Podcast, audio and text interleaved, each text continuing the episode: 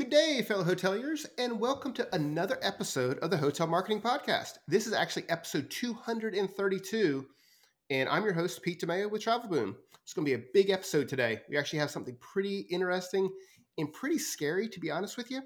We're going to be talking about OpenAI's Chat GPT that's been hitting the world by storm. It launched in late November of 2022, and already it is changing so many things that we're all doing on a daily basis even if you don't realize what it is just yet. So we'll be talking about that. But since that's such a big topic, I did bring some guests along, which is pretty exciting. We have, first of all, the one, the only, the the interactive director for the brand agency, Sir Nick McNeil. Hey man, how you doing? Good, He's been knighted good. since. Good to be here, Pete. nice.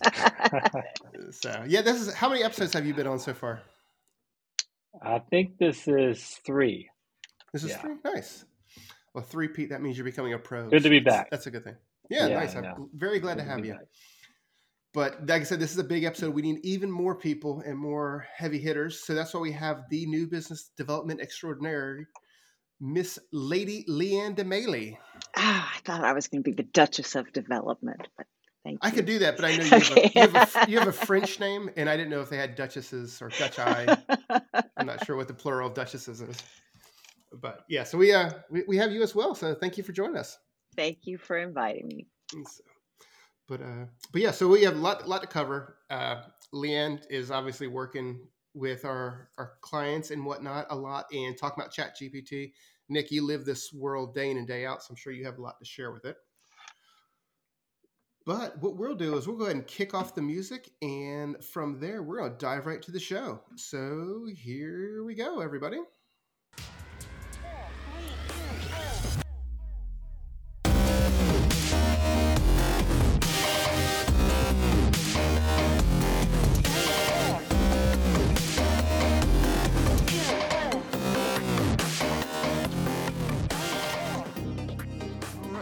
All on video, and none of you danced to the music.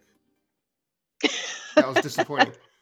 I want, I want to see some action. You know, it wasn't exactly a dancing beat in our defense. I, I feel that that's that's like just a like a throwdown, just go crazy for a little bit. That's a headbanging beat. Yeah, yeah. exactly. Mm-hmm. so so yeah, we got, got a big episode today. If anybody wants to follow along, go to travelboommarketing.com slash podcast and click on episode 232 we have a lot of resources, a lot of links and graphics that will help understand what Chat GPT is, OpenAI, and the whole concept of artificial intelligence ruling our world and taking us over. So we'll be covering that. But before we do that, we actually have a news item. That means I get to do my little jingle, and then we'll have Nick read us the the newsaroo. So here we go. With hotel marketing that cannot lose, now it's time for Nick McNeil's Newsaroos. All right. So in the news uh, is that Google is going to automatically, and this is you may see this if you've been in your analytics account uh, this week. You may see a new notice at the top. We've seen the scary notice about July 1st 2023 for a while, but now that message has been updated. So, what Google is now saying is that starting in March 2023, uh, they you should create a, a, new Google Analytics 4 property, um, or they're going to create one for you based on your original uh, property and then and reusing existing site tags. So, what does that mean? Um, we're not sure yet. Uh, it sounds like Google's going to try to automatically move you over. It's going to bring over, connect your UA to your new GA4 property that they've created for you.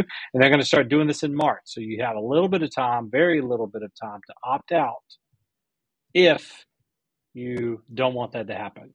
February 28th is the date for that opt out. So just be aware of that we were talking about it internally with our analytics group, and the initial impression was this is great. If there's anyone out there who is just too busy to be bothered by it or doesn't know where to start, this could be a potential um, uh, savior in some way. That this, you know, the autom- it gets automatically migrated.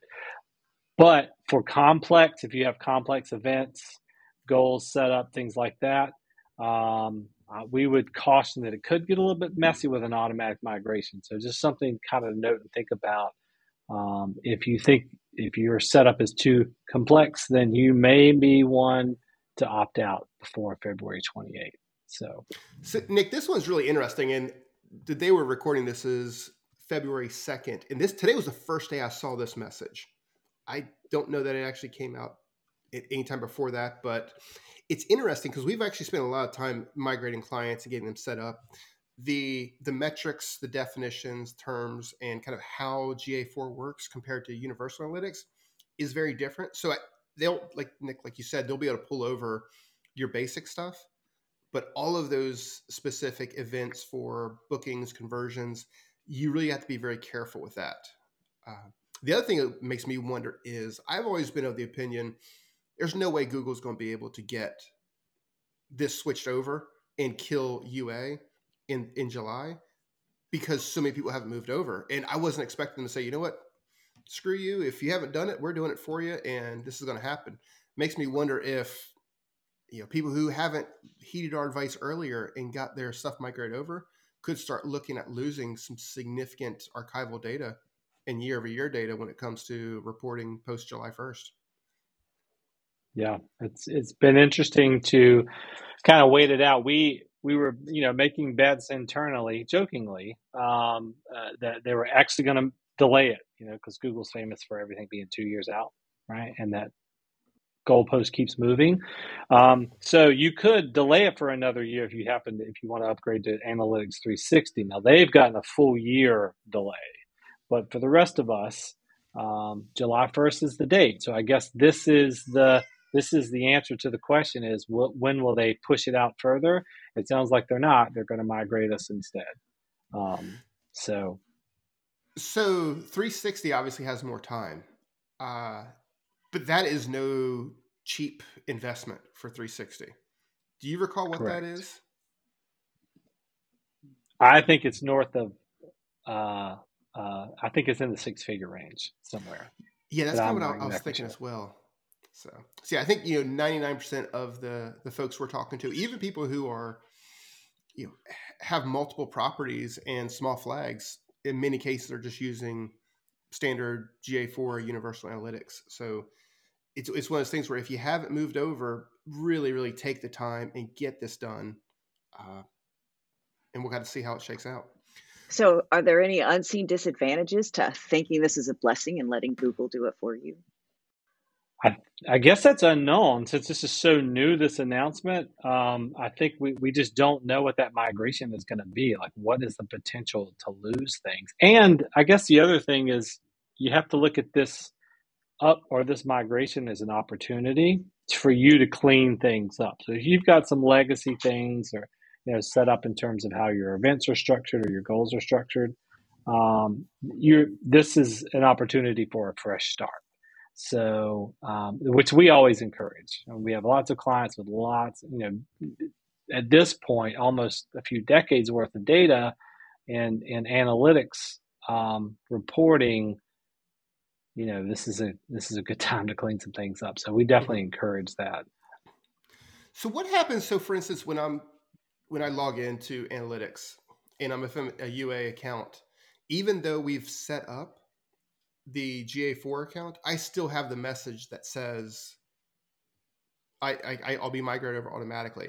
Is that an issue where they just are showing that message, or is that something that I need to be concerned about because I already have my GA4 account set up? Are they going to set up another one that's going to become you know nightmare in the future? Yeah, that's something we we have reached out to, to confirm. It looks like it's just a blanket message for everyone because I went through a bunch of accounts this morning. And in every case, we already have GA4 uh, right. uh, set up. So, and we were still seeing the message across the board. So I think it's just a blanket message uh, as okay. a reminder.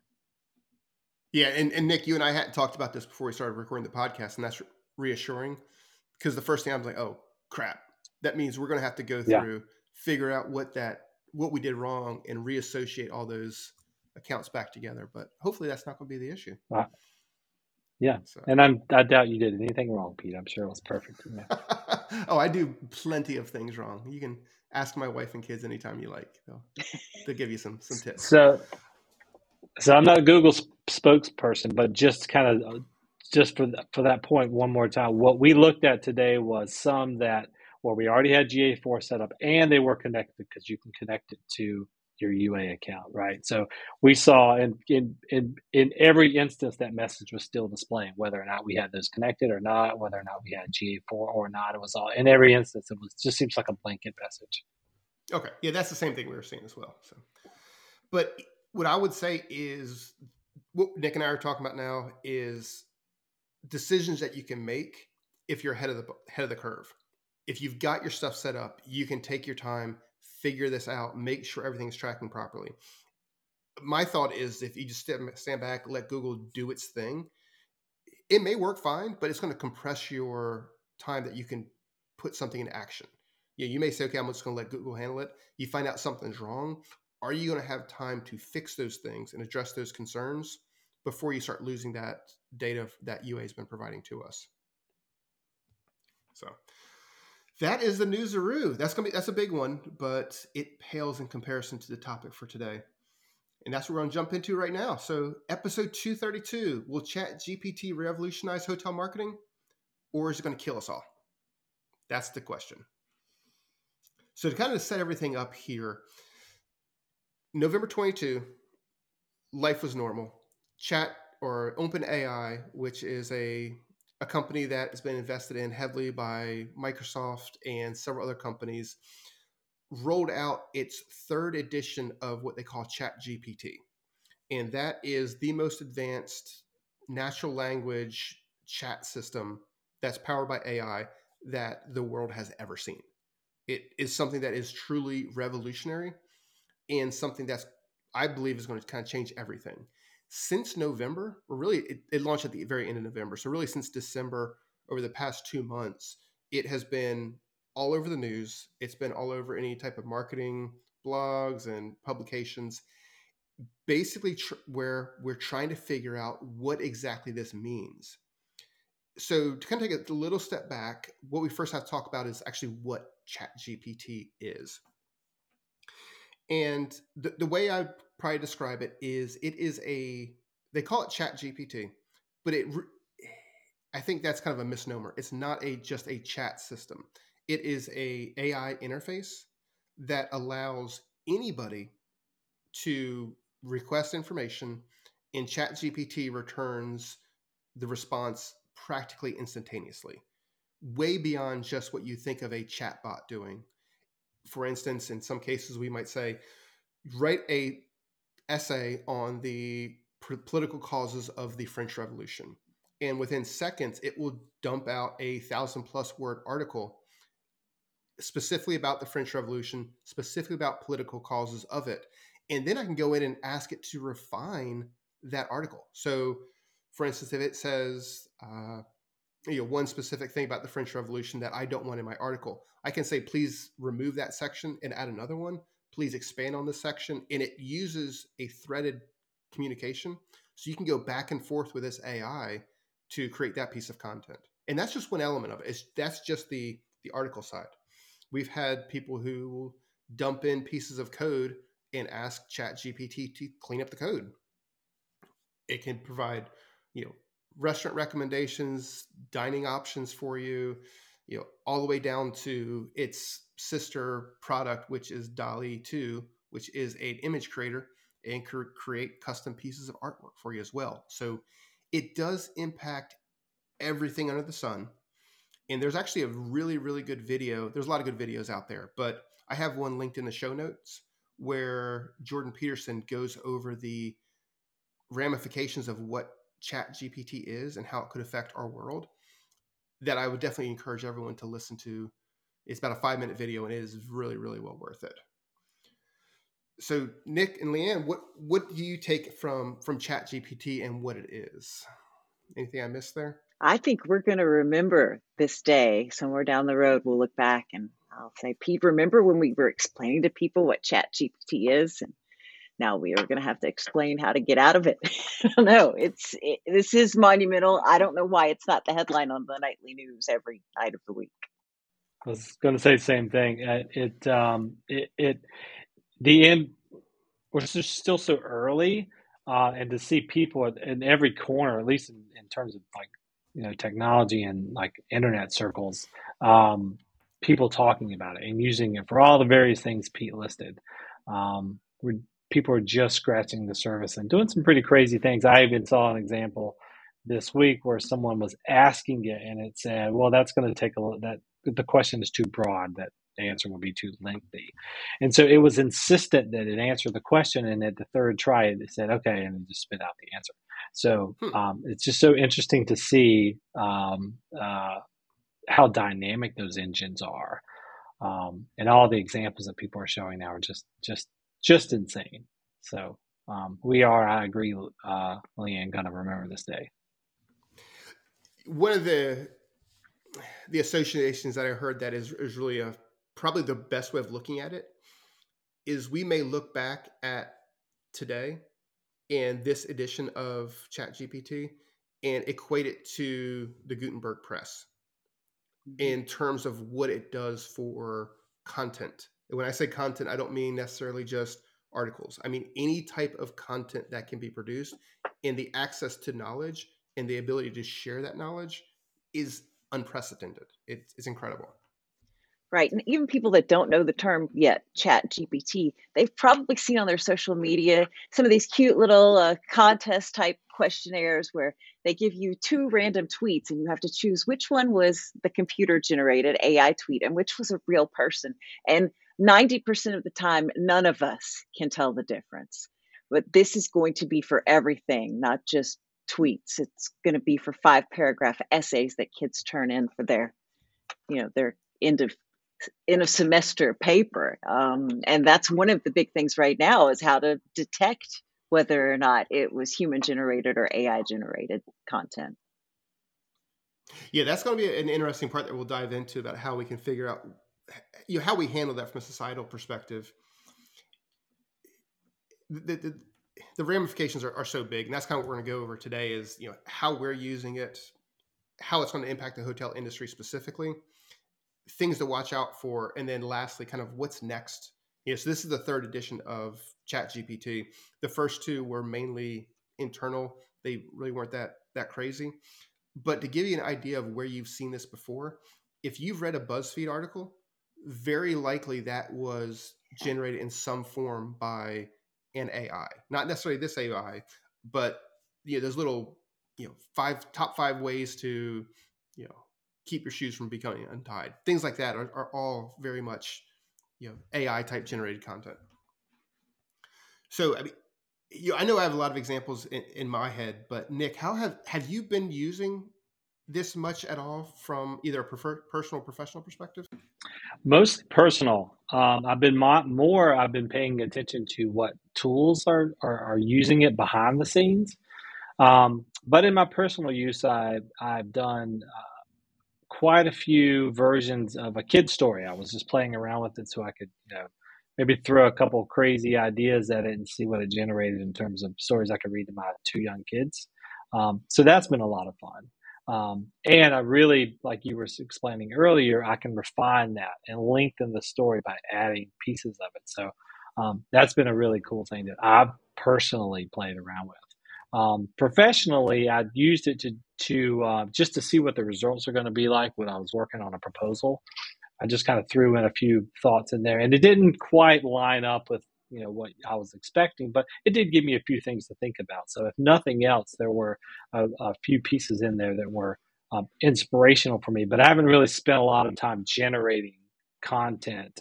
Uh, I've mostly been more interested in um, what tools are using it and what other people's experiments look like.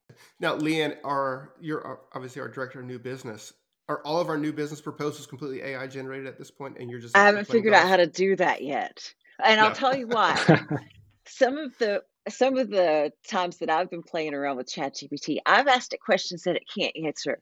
Um, I'm a big golf enthusiast, so I've asked it to tell me which members of the PGA have migrated to the LIV Tour, and it doesn't know what the LIV Tour is. It asks me to explain.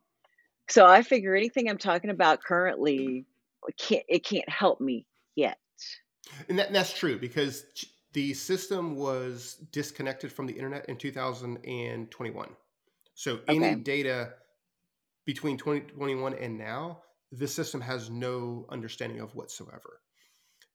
That's going to change when version 4 comes out sometime this year. It will have a much more current data set and a much Mhm. larger data set. So I think what we're talking about now is the the beginning of this revolution that we're seeing, and it's going to get better. But I know the way that I've used it is, you know, you know, personally, it's just fun to, to play around with, and you know, more cautioning my kids who are both teenagers. This is not what you use in place of education. This is what you're going to use if you have to start an article and you need help.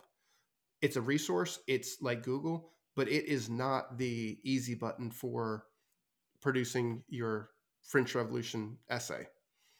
So I think that's that's one thing there, and I think you know, the other way that I've been using it, you know, on a professional level, is coming up with the initial ideas for social post.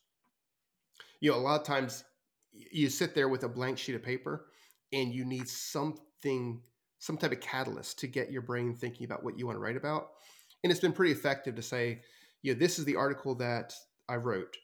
You know, I need a Facebook post for this. And it kind of comes up with some ideas. A lot of times they're not in the proper tone, they're not 100% accurate, but it gets my brain saying, "Oh, okay, yes, that that's a good angle to go on. That's something to start thinking about." Mhm. So I, we've seen you know some success there as as well. Just to like I said, just kind of get your brain thinking about what you want to write about. It gets you over that white sheet block that you have you don't know where to start with. Sometimes I know what I want to post, but I don't have the proper image. Can it help you with that? Not really. Those images are pretty brutal. If you have you used uh, DALL-E much at all? Um, I think it's interesting what some people are doing where they ask um, ChatGPT to draw me a picture of a cat in the style of Vincent van Gogh. Yeah. Um, and it'll have the Starry Night behind it. Like Yeah. ChatGPT knows what you're talking about. Uh, it takes Yeah. a while though.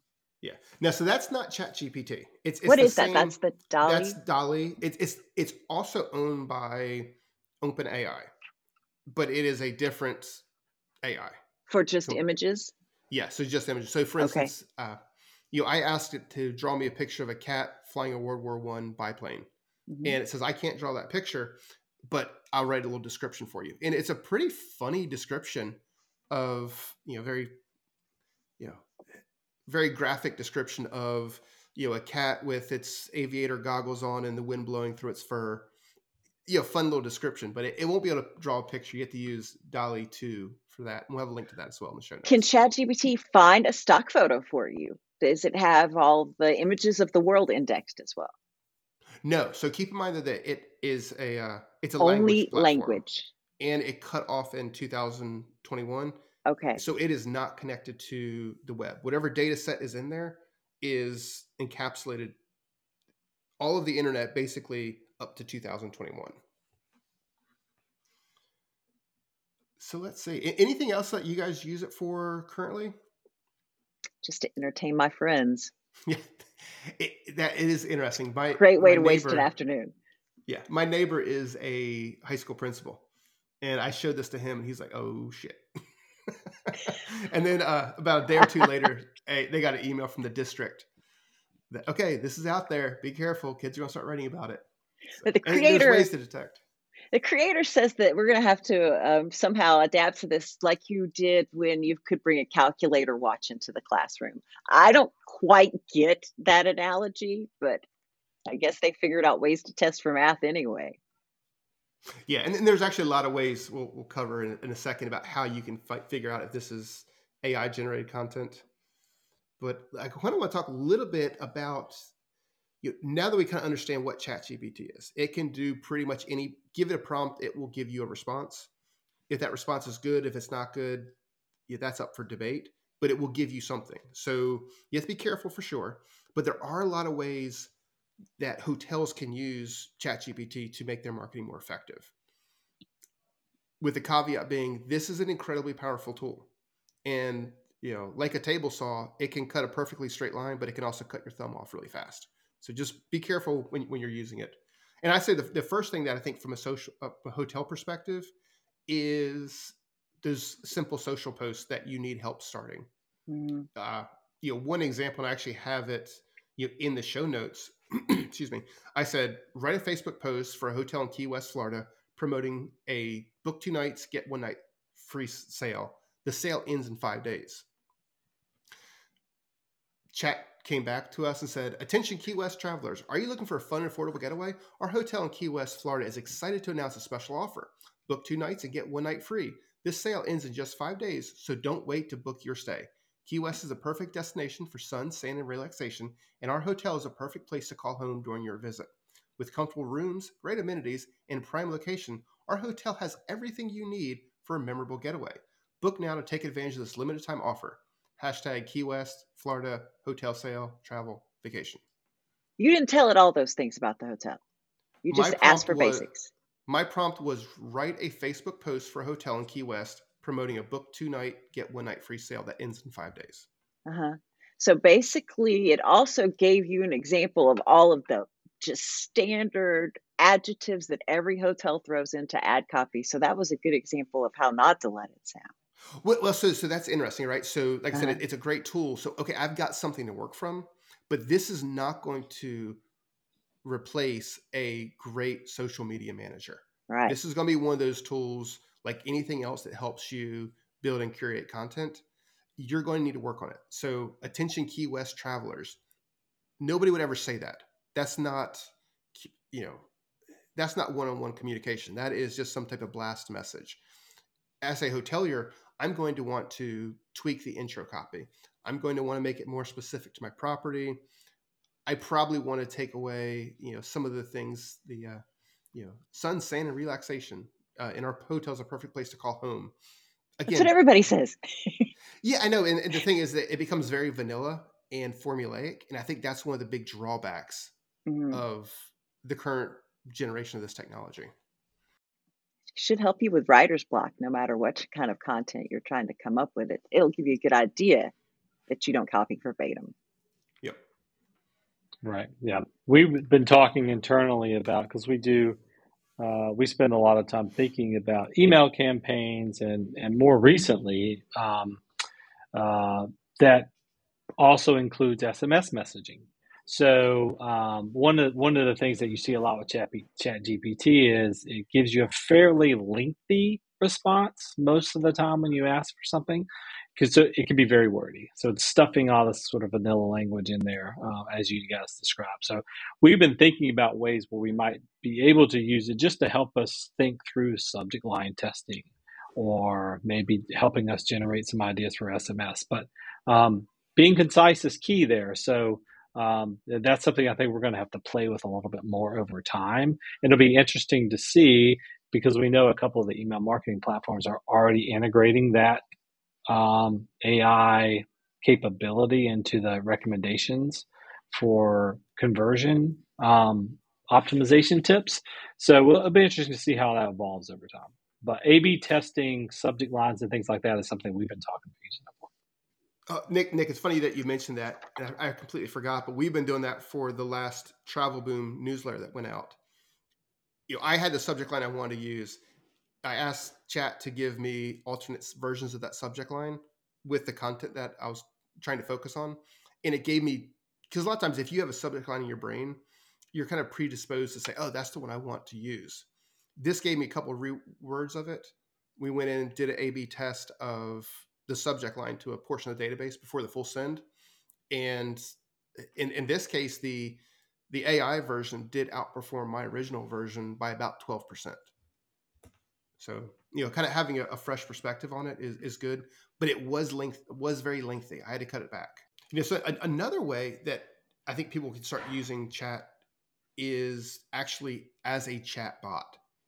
Again, that is kind of one of the main things that this system offers is tying this into either your existing website chat system or partnering with a chat provider that does rely on this type of system in the back end it can create much more organic conversations with your potential guest versus the very limited chat platforms that have now. So you can ask Chat GPT to give you some advice on what your chatbot on your hotel website should be saying? Or how would that work right now?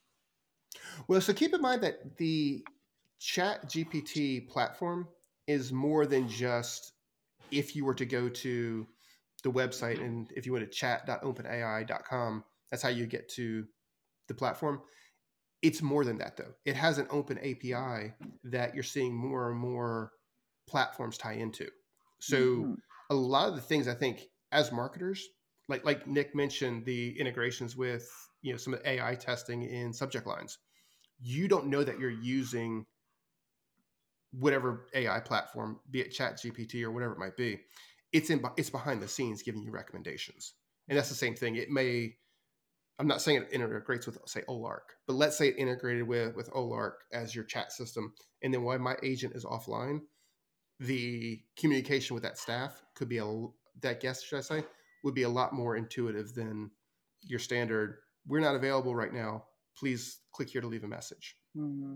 It could kind of push them down that conversion funnel a little bit farther.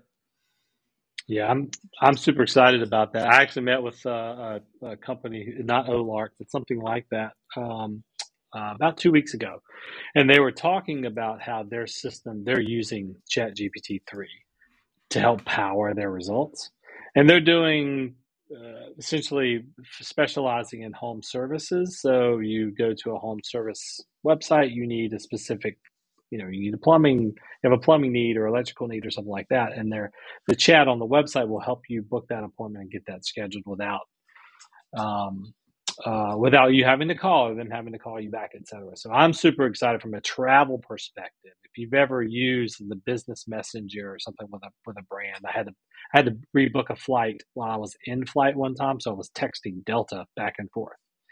Um, and i got it done but it took 30 minutes. So I can imagine if there wasn't a human on the other side of they could, you know, AI was helping to to to look for a next open flight because I'm going to miss my connection. It would be a much faster process um, for me to, to, to converse with and ultimately get get it resolved.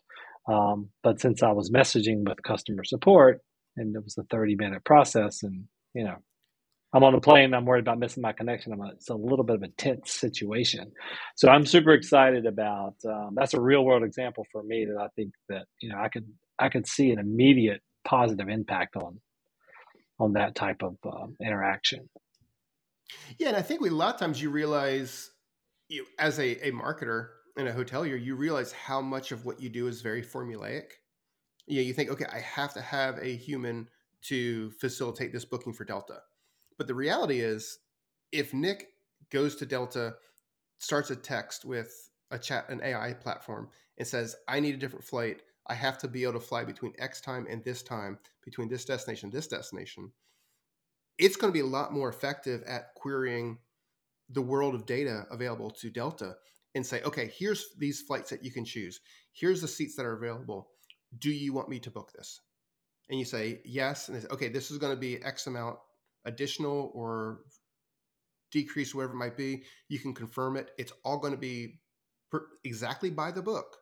You know, so you're not going to have to worry about an agent overstepping their bounds, saying they can do something that they can't, and booking it way faster too. Yeah, you start to think about how booking engines could change to be more conversational like that, just in general. Um, you can see where now you see in certain um, uh, in certain cases you'll see options to make you know make your dates flexible or things like that so imagine that your booking engine is telling you in a, in a more organic way hey if you adjusted your dates or you know would you be okay with with um, you know a suite versus you know what you were looking for so offering some potential um, modifications to what you're searching for and a little bit more of a real time conversational way could be super interesting.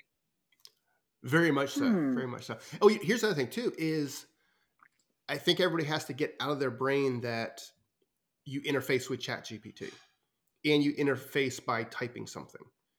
Like Nick, like you said, if, if I go to the booking widget on my web a website and I put in my arrival and departure dates, that can feed directly to ChatGPT through their API or should I say to the booking engine, if the booking engine is connected, it can start pulling that organic data and responding with, "Hey, I see you're showing up on a, a Thursday. Did you know if you show up on a Wednesday, you actually can qualify for this offer or this deal or whatever it might be?"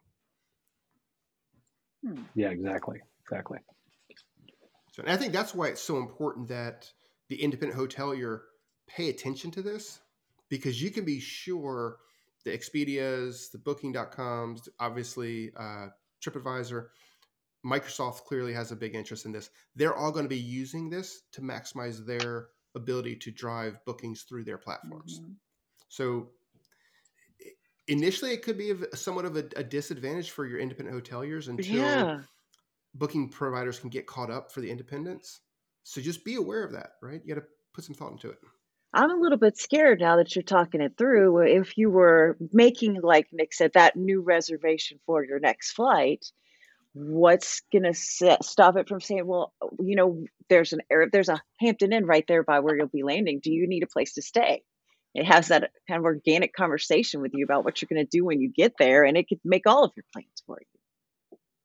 Yeah, that's actually pretty scary, right? When you figure if, let's say, I'm IHG or whomever it is, and I partner with a a platform, that data set now becomes available, mm-hmm. and it's mm. going to recommend my property versus any other property. Exactly. It, yeah, it, and it's it a recommendation. It's not that list of search engine results anymore. Right. You have one choice. Do you uh, want to stay at the, at your case, Hampton Inn? It doesn't say, would you like to find hotels nearby? Oh, it's this no. one.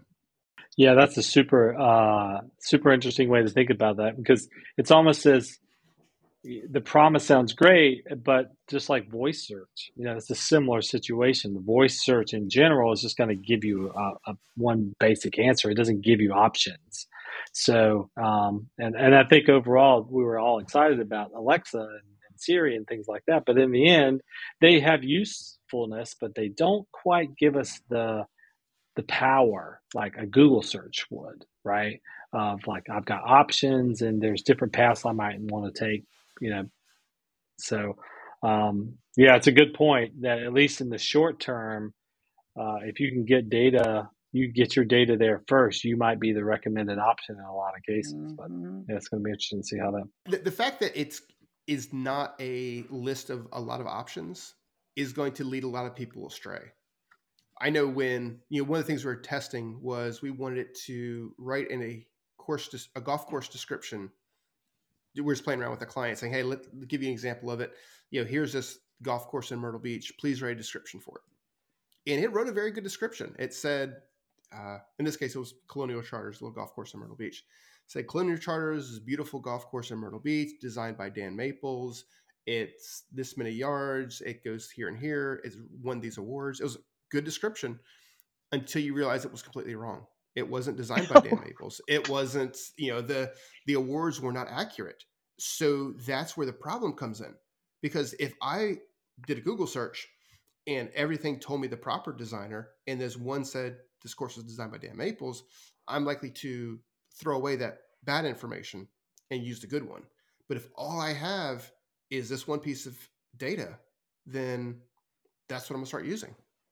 And is that how you explain what they're calling the hallucinations that that Chat GPT is likely to have, where it's made something up and stated it to you as fact? Explain that to me. I really haven't done into that. There's a lot of times, like what you said, it gave you a factual. This is a fact. This is what I could do for you, Pete, and it was all a lie.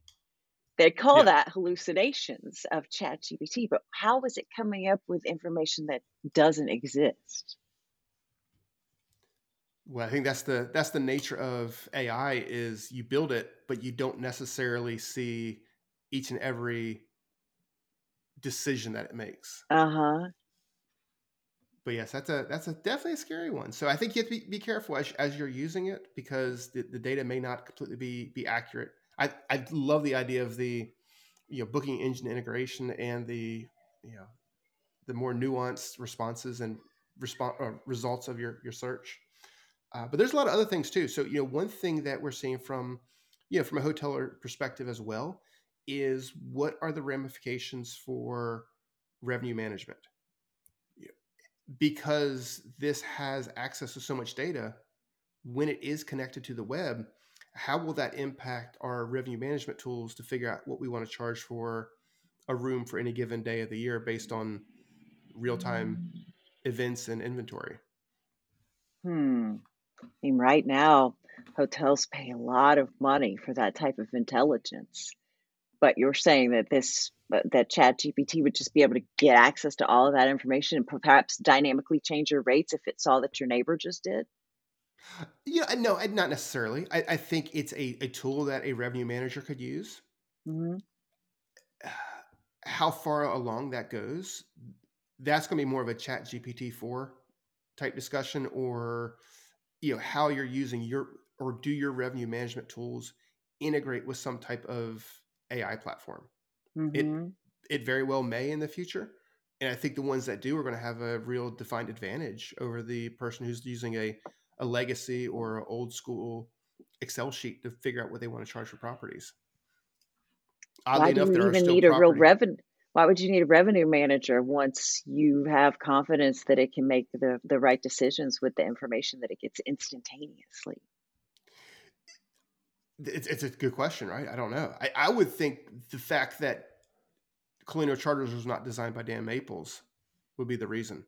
Is Uh-huh. you do need to make sure you- you're only getting the information out that is in the system.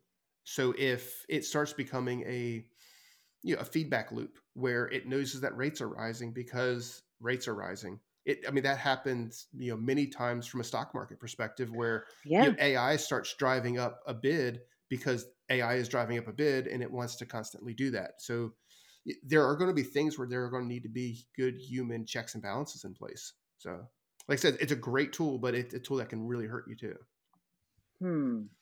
Yeah, I think it's a good reminder too of what it is today. That chat interface is out there just so the system could they could throw it out to the world and have us really kick the tires and test it. The intelligence they're drawing just from us playing with ChatGPT is a big part of what's happening Yeah. with, with the evolution of their tools.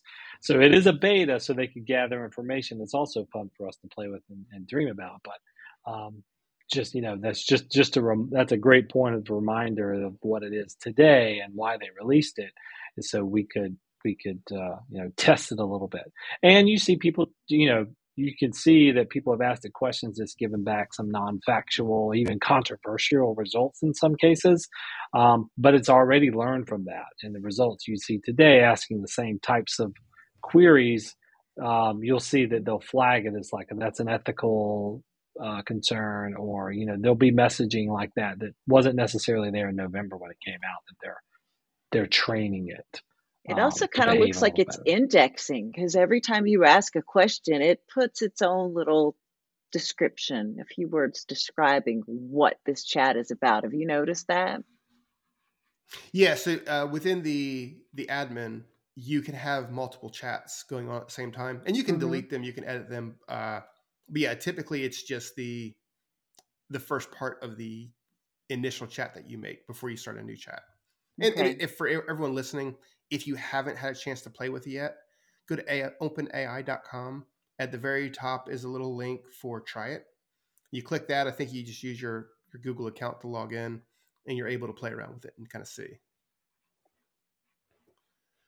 All right. With that being said, I think there's a couple things that, yeah, one, there's a lot of things that hoteliers can do. And this is just scratching the surface. But, you know, on property, communications, concierge services, I mean, those are all going to be great things that can incorporate some type of chat GPT system. But there are a lot of things that we need to watch out for. So we're going to kind of shift gears and talk about, we talked about the good potentially. We're going to talk about the bad a little bit. Uh, the first one being the example of the golf course where the, the data is just flat out wrong. You have, you have to be careful. Uh, I asked for an example. I'm going to pop it open right here. Uh, I asked for examples of breweries in New York, and it is insisting that I check out. Where is it now? Uh, basically, it's a, a metro. Uh, oh, yeah, it's it's Interborough Rapid Transit Company, which is not a brewery. Mm-mm. But you know, if if I completely fell in, it would have me going to you know Third Ave in Brooklyn for a beer, and it's just the it's a a transit company. It's nothing to do with that. They may have a keg, hopefully, but you know, it is absolutely not a place to go get a beer. So you have to be careful. I mean, it's the data is not accurate. You need to check it again. And that's why I say be very careful if you're trying to use this for content, is because Chat GPT may have given you wrong information. That's mm-hmm. no excuse for you to give your guest wrong information. So you have to be careful for sure about that. Uh, what are some other things that we should be careful with regarding chat? General quality, I think, is is in outside of being factual or infactual. Um, uh, general quality, I think, is something to be to to to be careful about. Even even like uh, any any sacrifice in quality, especially if you're doing content generation, um, is just something to to always be be uh, aware of and careful about. You don't want to. I think Leanne said it earlier. You don't want you know your output to be so vanilla. Mm-hmm. Should yeah. we be? I'm red. sorry. Should we be worried that Google issued a code red? I didn't even know that Google issued code reds.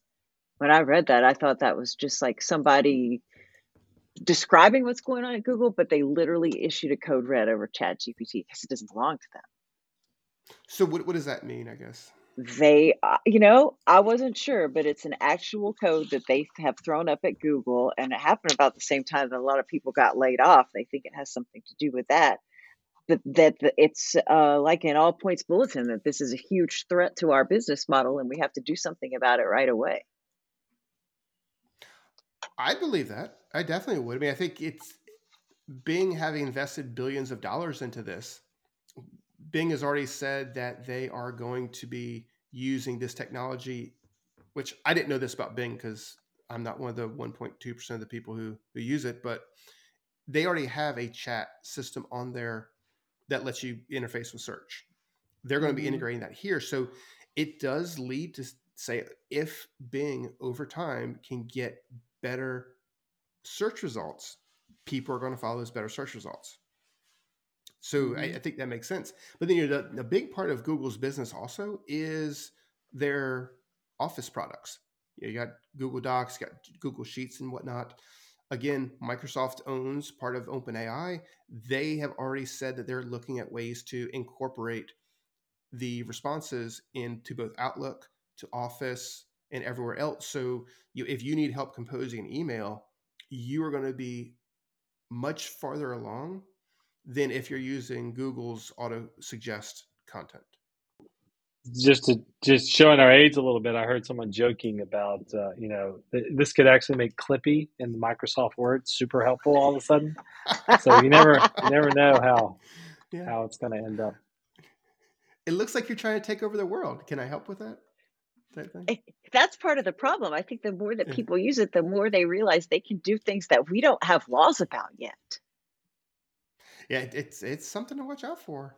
So, you know, Search Engine Journal had a really good article that came out. Uh, what was the date on this? Uh, they don't have a date on their articles. Bad, bad job, Search Engine Journal. But uh, actually, I'm sorry, they do January 31st. I take it all back. But they they really good do a good job of talking about where what the disadvantages of Chat GPT are. And a lot of it, Nick, kind of goes to what you said about it being very wordy. You know, it, mm. it doesn't give you a, a short answer. It gives you this very long answer. And it talks in a very non-human, very sterile way. So, you know, when I have a conversation, I'm going to say um a few times. I'm going to use, you know, different phrases that are, you know, colloquial to my my area. But, you know, Chat GPT is very, very formulaic, broken down to a very specific structure, which one makes it easy to identify in some cases that it's AI generated, but it also takes away that human element where when you're reading it, you kind of get the feeling that, hey, this isn't really written by a person. Yeah, they say it doesn't understand yet yeah, that... uh, literal when we're, we're when we're being literal versus figurative. It can't. It hasn't solved that problem yet. Yeah, and we and we and we know as marketers too, our brand voice, uh, brand guidelines, th- you know, things like that are su- really um, always top of mind.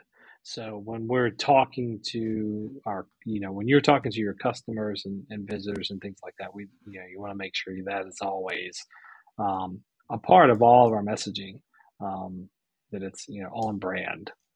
And the way I see it is, it's a, it's a great platform to get you past that blank sheet to get something on paper and start a thought process.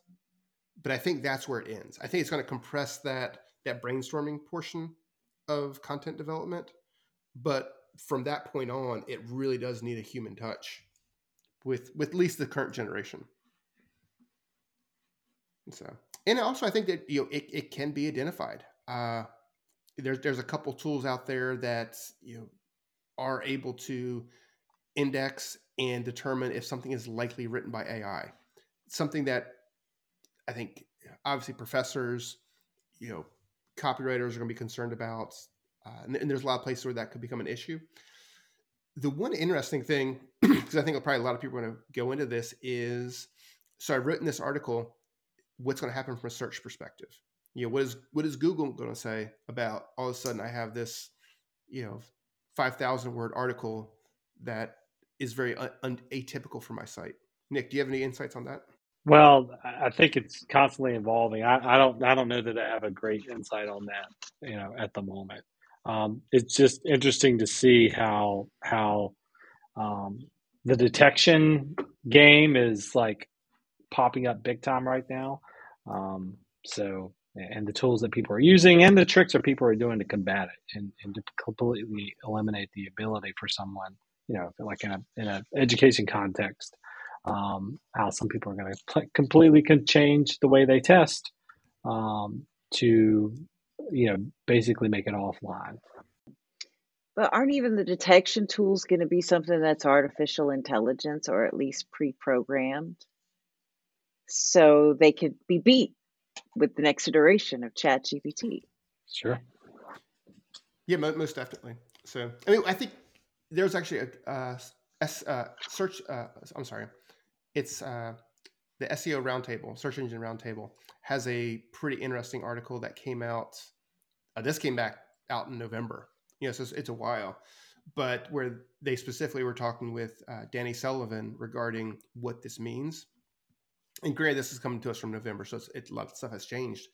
But it comes down to quality content. If you are, in basically his words, it doesn't matter if it is 10,000 people writing 10,000 crappy articles or if it's AI writing 10,000 crappy articles.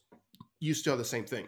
You're giving a poor experience to the searchers and you're giving a poor experience to the search engines. So you really want to make sure that if you're using this, it's adding value to your content, it's adding value to the people who read your content, and the, you're going through it, making sure that it's not spammy you know if if you're posting spammy content and it's not helpful it's going to get dinged no matter how it's produced. Yeah i think uh, our recommendation on, on on how you tackle that is and and how you uh, how careful you are with that is you know going to evolve i think. We are though um, i think i was sharing with pete earlier this week we have we are seeing evidence of people saying that they're seeing ranking changes because of um, or at least on sites that are doing a lot of generative you know, using a lot of generated content. So we don't know exactly what that is, and like I said, I don't have any great insights to it. But there are people talking about you know actual evidence that they're seeing um, of uh, the search engines already putting rules in place to to change mm-hmm. rankings. Mm-hmm. Yeah. It and keep in mind this is new. So this came out basically in December search takes a t- takes time. It's not overnight. So the changes that we're seeing now are things that were put in place. You know, it could have been a month or two ago. You know, we're starting to only now see. So I think you have to be real careful to just say, "Oh, look, I solved my content generation problem. Generate ten pieces of content, dump them on your website, and say I'm done." I think mm-hmm. you're you will get burned that way. I'm reading a lot from especially the major brands how they see that this is going to change their industry for the better. Um, you know, help them make a lot of money, probably because they see it as eliminating a lot of positions and automating a lot more processes. My big takeaway for hoteliers is um, keep doing the physical in-person things that you can do right if you work at the hotel level learn how to do every job so that if your job is taken over by the robots you still have another job there. But it'll be more important like than ever to actually maintain great human interactions. That is i mean as hoteliers we're face to face yeah. So i think there's kind of one thing that i think that we should kind of watch out for. And leanne you brought this up but lawsuits copyrights, artists' lawsuits, and all kinds of fun stuff. They're already happening. So uh, you you mentioned the DALL-E tool that creates art, um, mm-hmm. and it's it's created based on you, the human, asking it to do something for you. It's the it's the machine, so it's like a human machine amalgam of art. And the Library of Congress has decided to to issue um, trademarks on some of this.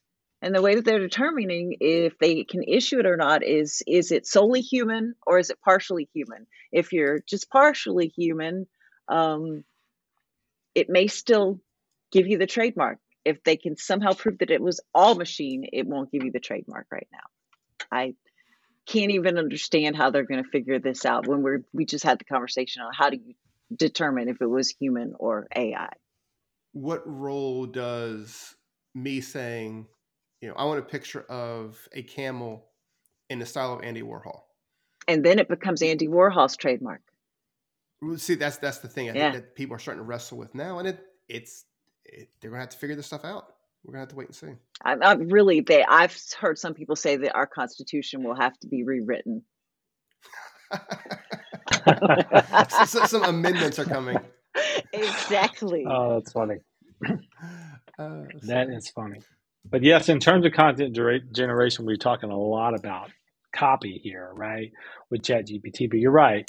The same tools that power, the same technology that powers that powers these image things. So if you're doing, you know, some easy con- e- image generation um, using these tools for social or for to accompany a blog post on your site, I think, you know, just be careful with the in style of um, type searches or or, or mm. generation uh, queries that you're asking because we don't know where, what's happening there. We just do know that the litigation is is, is started and, and it's in all the big newspapers and things like that. You can read a lot about it. So um, it's just something to be to be cautious about. Oh yeah, it's going to be hugely litigated until AI works lawyers out of their jobs. I can promise you that there will be an attorney filing suit to prevent that from happening. So, so, so what's next with with Chat GPT? We're we're at the very we're at the cusp of something incredible for good or bad. So, what, what do we know about what's what's happening next? I know the, the first week that it rolled out, more people downloaded the, if you want to call it software, more people got it in the first week than anything that's ever been rolled out in humankind ever. Yeah, nobody jumped on Netflix that quick. You know, it, it's it's definitely getting adopted fast. People people know mm-hmm. about it. More and more people know about it and, and what they know about is the version that's actually going to be going away soon. So the new version or chat gpt 4 is supposed to be coming out this year at some point i hear like tw- mid 2023 and to put in perspective the the system uses what they call parameters. So chat gpt 3 runs on 1.75 billion parameters to come up with the data. And if you think about a parameter as being one of the neural connections in your brain. Mm-hmm. So if you think about that way, it's a it's a brain that has 1.75 billion parameters. That's a small fraction of what the human brain has. Chat GPT 4 is going to have 100 trillion parameters. I can't do the math. That, How many brains is that? That is one brain.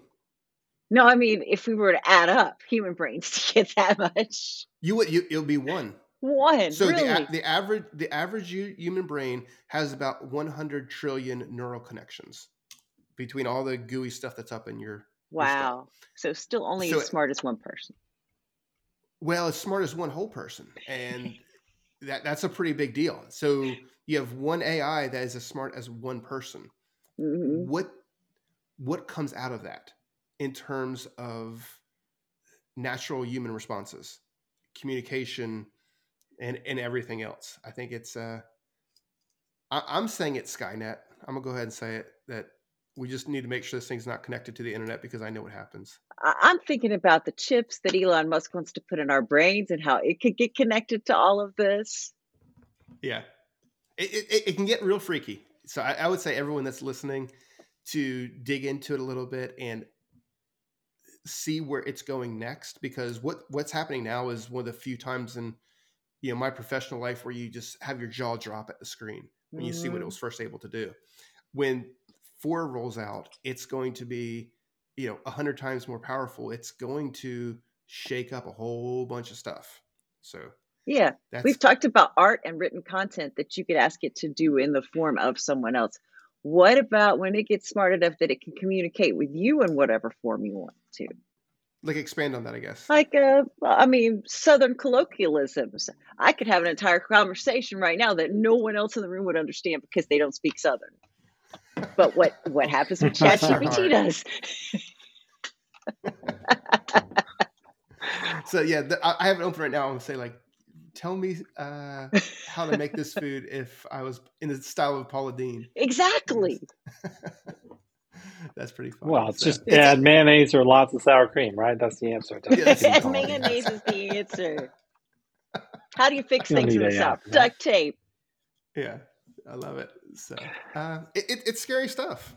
It is, but it's also super. I'm I'm optimistic because uh, I'm also optimistic about self-driving cars, even though we're not as close as maybe we thought we were, and or flying cars for that matter. But I am optimistic because I do think that um, uh, uh, ultimately it's going to be convenience, and especially in the travel um, space, I think that we'll be able to get help and book things um, in a more flexible way. And I think the systems that we're interfacing with are that to help us, um, you know, book travel and enjoy adventure or in activities and things like that. It's just going to get way smarter. And I think, um, you know, when you think about what these super smart dynamic systems can bring in terms of personalization and understanding all the context around you know your that process um I, am very excited about it mm-hmm. if i was an ota which i'm glad i'm not i would be coming up with a way to use this technology to have someone tell me their budget and what they like and i could present them with a dozen different wonderful ideas for their entire trip you got $1500 five days and you want to go to the beach here's 20 ideas I and love it. That's click this one button to book it. I tell you what, that's I mean that's a real use case scenario for sure. Yeah. So. Well, I thought that those are actually pretty good closing comments. Do you guys have anything else that you want to share about Chat GPT before we kind of work on wrapping up the show? I just want to thank Nick because he's making me feel better about it now. I, I was thinking about how hard it would be if you had kids to navigate all of this, but being able to come up with nighttime stories, like a bedtime story that you and your kid could together give some ideas, chat GPT, it writes you this creative, uh, off the wall story that can actually help children in their creativity and imagination. So I like that you've already used it for good and not evil. Yeah. Oh, thank you. Thank you. And my kids really love it. And I won't be publishing any of that just for, you know, for copyright infringement. That's so funny. Yeah, it's, it's going to be interesting to see. I, I'm excited about it as well. I, I don't know where it's going to take us, but I can promise you one thing putting your head in the sand and not paying attention is not the right answer. Mm-mm. I don't know what the right answer is, but I do know what that's that's not the right one. So I think we, we, follow it closely, we adapt, and we all start thinking about how we could use this technology to improve our hotel marketing in our communications and relationships with our guests. That's even though we don't get to the right answer today, we're setting ourselves on the right course, and we can keep correcting course as we move forward and this technology changes because I, I think the the relationship to the Gutenberg press is is accurate. I think it, we're mm-hmm. this is going to change a whole bunch, and I'd much rather be the guy sitting there with Gutenberg while we build it versus the one who's trying to pretend it doesn't exist anymore. Mm-hmm. All right. With that being said, I think we'll wrap up the show. Nick, thank you so much for for taking the time out today. If people want to find more about you, the brand agency, or anything else, what, what can they do? Uh, they can visit our website, thebrandongagency.com, or they can find me um, on LinkedIn pretty easily or uh, on Twitter at McNeill, at my last name, M C N E I L L. Nice. You got that pretty early, I guess. I did. Twi- I just happened to be at South by Southwest at the at the right time. So yeah, that's impressive. So nice. Well, Leanne, how can people connect with you? Well, if you go to the Travel Boom Marketing website and you choose any kind of, of contact us button, it's going to come to me. But you can also find me on LinkedIn, and it's as simple as finding contact Leanne. I'm the only one there. Awesome. You can find me at uh, you know either LinkedIn at Pete DiMaio, P E T E D I M A I O. You can find us collectively at travelboommarketing.com. And if you want the show notes to today with a lot of resources that we did not talk about, there's a, a laundry list of great articles that help understand ChatGPT as well as video. Go ahead and go to travelboommarketing.com slash podcast. Click on episode 232, and that's going to have everything you need to get up to speed so you can share Chat GPT with everybody else. But with that being said, thank you guys so much for listening. It was a longer episode, and hopefully you got a lot out of it. And that's going to pretty much wrap us up. But don't worry though, to be back next week with more tips and tricks to make your hotel marketing more effective. Have a wonderful day, and Travel Boom is out. Thank you.